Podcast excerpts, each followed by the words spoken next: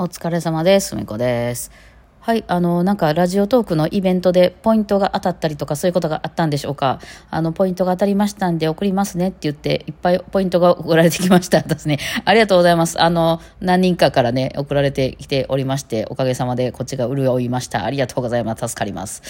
えー、というわけでですね。えー、あ、昨日ワクチン受けてね、あの、ちょっと、ちょっと今回ね、あの、注射打ったとこが結構腫れてるかな。腫れてるっていうか痛いかな。初めてかもしれないですね。今までなんかしんどくなるな、みたいなのが多かったんですけど、まあ、今回、私4回目でオミクロンバってやつ、なんていうの、BA ってやつ、オミクロンバって書いてあるやつ、なんかみたいなやつらしいんですけど、あの、え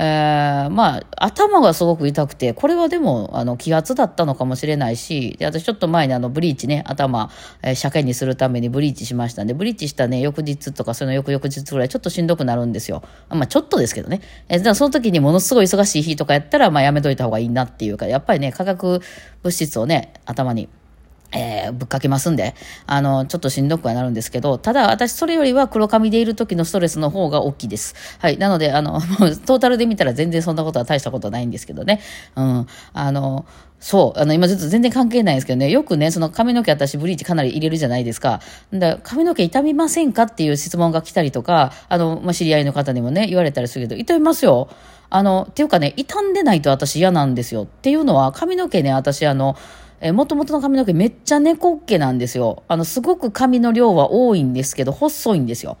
で、あの、ぺっちゃんこになっちゃうやつ。よくあの、ほら、年配の方とかで女の方とかってぺっちゃんこになっちゃったりしません？髪の毛。まあふわっとさせたいのに、あの別に髪の毛少ないわけじゃないんですよ。まあ別に少なくてもどっちでもいいんですけど、あの私は多いんですよ。むしろ絡まったりして大変なんですけど、あの、なんですけども、ペターンってなっちゃうんですよね。汗なんかかいたら特に。あれ嫌なんですよ、私。だから多少、こう、あの、えー、何、傷んでた方が、その辺ふわっとなってくれるんで、私は絶対傷んでないと嫌なんですよね。むしろ。なので、あの、ちょうどいいんですよ。それが、あの、ブリーチするので。あの、ツヤツヤは苦手です。ぺっちゃんこになっちゃうから、すぐに。うん、なんかこう、年取って見える。あのお、おばあちゃんたちがぺちゃんってなってんのが嫌で、ほら、あの、ウィッグつけたりとかあるじゃないですか。なんか、ああいうのの感じね。あの、あのイメージね。なんか、ぺちゃんってなっちゃうの嫌っていうので、えー、ブリーチしてると、その辺ちょっと痛みますんで、うん、まあ、私はロックなんでね、あの、考え方が。まあ、その、なんていう、いわゆるその、傷んでいるものとかは大好きなんでね。とりあえず、ダメージが与えられているものに関してはリスペクトなんで、はい。あの、髪の毛とかはそっちの方が、私は好きですけどもね、扱いやすいしね、うん、いい感じかなと思います。はい。まあ、そんなわけで、えー、髪の毛してたりしたんでね、まあ、ちょっとそれも、だから気圧と、頭のブリーチと、その、あの、ワクチンのね、あれで、今回はだからその、まあ、声は多分元気やと思うんで、あの、全然、その、落ちこ、精神的に落ち込んでるわ、みたいなのは全然ないんですけど、あの、左手上がんないよね、今。さっきあの、布団をちゃんと整えようとして、こう、ファサってね、毛布をファサってやろうとしたら、左手上がんなかったですね。うん、なんかこう、四十肩とかそういう感じなのかな、みたいな、痛いな、みたいな。上がんないことはないんやけど、上がる。うん、でもね、おかげさんで、あの、歩いたりしてるときに、あの、肩の位置をね、だいぶ後ろに持っていった方が痛みが少ないんですよ。だからむっちゃ姿勢いい人になってます、長野。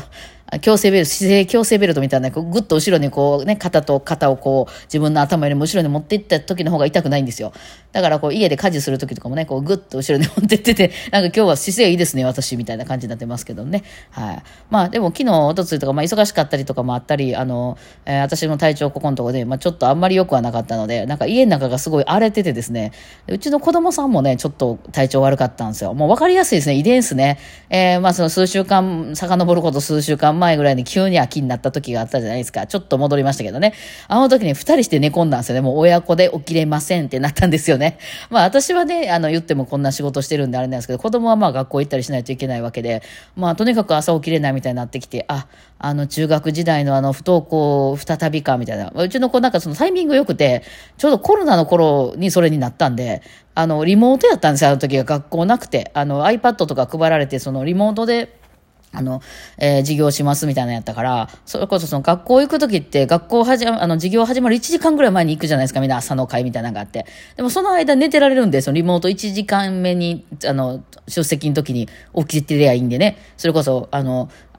上のシャツだけ頑張って着ときゃ、下はパジャマでも何でもね、わかんないじゃないですか。だから、結構乗り切れたんですよね、それでね。ただ朝、そのいつもの7時とかに起きるのはちょっと無理みたいになってて、えー、ね、そういうのがね、また今年も来てね、あ、また来たかと思ったんですけど、あのー、なんかいろいろね、ちょっと病院行ったりとかして、まあ、血圧が低いな、みたいな話もあって、ちょっとそういう、え、薬いただいたりとかしたら、まあなんか、だんだん回、えー、復してきましたね。うん、よかったよかった。まあ、わからないけどね、これからどうなるか 遺伝なんでしょうね。えー、そう。まあ、こういうのって本当わかんないんですよね。な、何があかんねやろ。なんかその、今までできてたことが、急にその気圧だったり気温だったりでできなくなった場合って、ただ単に根性が足らんからやって思いがちじゃないですか。ね、朝起きれないとかってさ、そう寝坊しましたとかってさ、その、要するに気合が入ってない問題や、みたいな、まあ確かにそういうこともありますしね。うん、せやけどそういう時になんか原因があるんかなって、まあ思ったりしてもない場合もありますけど。あの、そうやってああのあるんやったらそれ改善していった方がね、気合でどうこうなるもんならできてますしね。えー そういう、そういうのありますよね。さあ。で、まあ、今日そんなこんなで朝起きて、あ、やっぱり、あの、腕が、腕が痛いから、あの、腕を守ろうとする変な寝方してるんですよね。で、体がなんとなく凝っているという感じになってて、で、なんとなくこう、すっきりしない状態で起きまして、で、パって、あの、あれを見たらですね、あの、ツイッターを見たらですね、あの、加藤大樹さんってね、私、あの、ちょっと交流させてもらってる、あの、えっと、打楽器奏者であり作曲家であるね、加藤大樹さんって東京の方で、あの、まあ、17時代にね、ちょっと知り合ってという、なんだかんだ、まあ、ただ別に配信とかで喋ってるだけですけどね、えー、うちのライブにもよく来ていただいてる、加藤大樹さんがなんかつぶやいてはって、その、えー、キー、キーのね、あの話、あの調、調整の話、えー、をちょっとしてて、あの、これ時々聞かれるんですけど、その、銅のシャープと例のフラットって何が違うんですかと。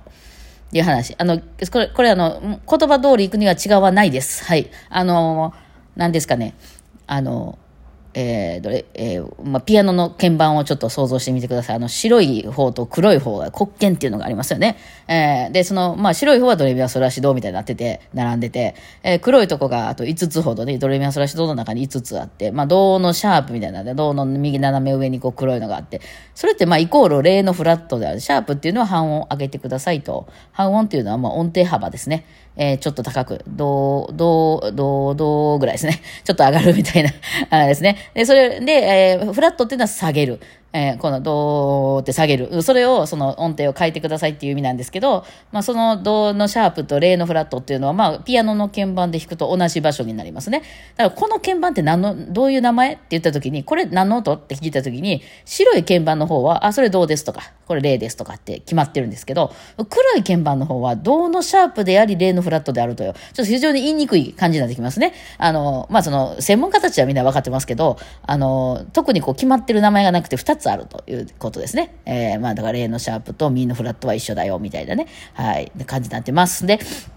なんですけど、えー、まあだから銅のシャープとレの、銅を半を上げたものとレを半を下げたものっていうのは同じ場所にあるんですけど、これがですね、銅のシャープの蝶々、メジャー、メジャー、あの、明るい方の蝶々。えー、これはだから、あの、何、まあよくクラシックの人が言う言い方でいくと、銅のシャープってチスって言うんですけど、ドイツ語でチスドゥアですね。えー、と、あの、ど例のフラットはデスって、デスデスって言うんですけど、デスね。デスドゥア。うん、まあ、デスドゥアとして使う方が多いわな。うん、まあ、やっぱいろいろ、まあ、調整、調整のもんですけど。じゃあ、その銅のシャープから始まる、あの、蝶々。単調、蝶々と単調の蝶々ね。メジャーとマイナーの意味ね。その銅のシャープから始まる蝶々と、例のフラットから始まる蝶々は一緒ですかって言われたときに、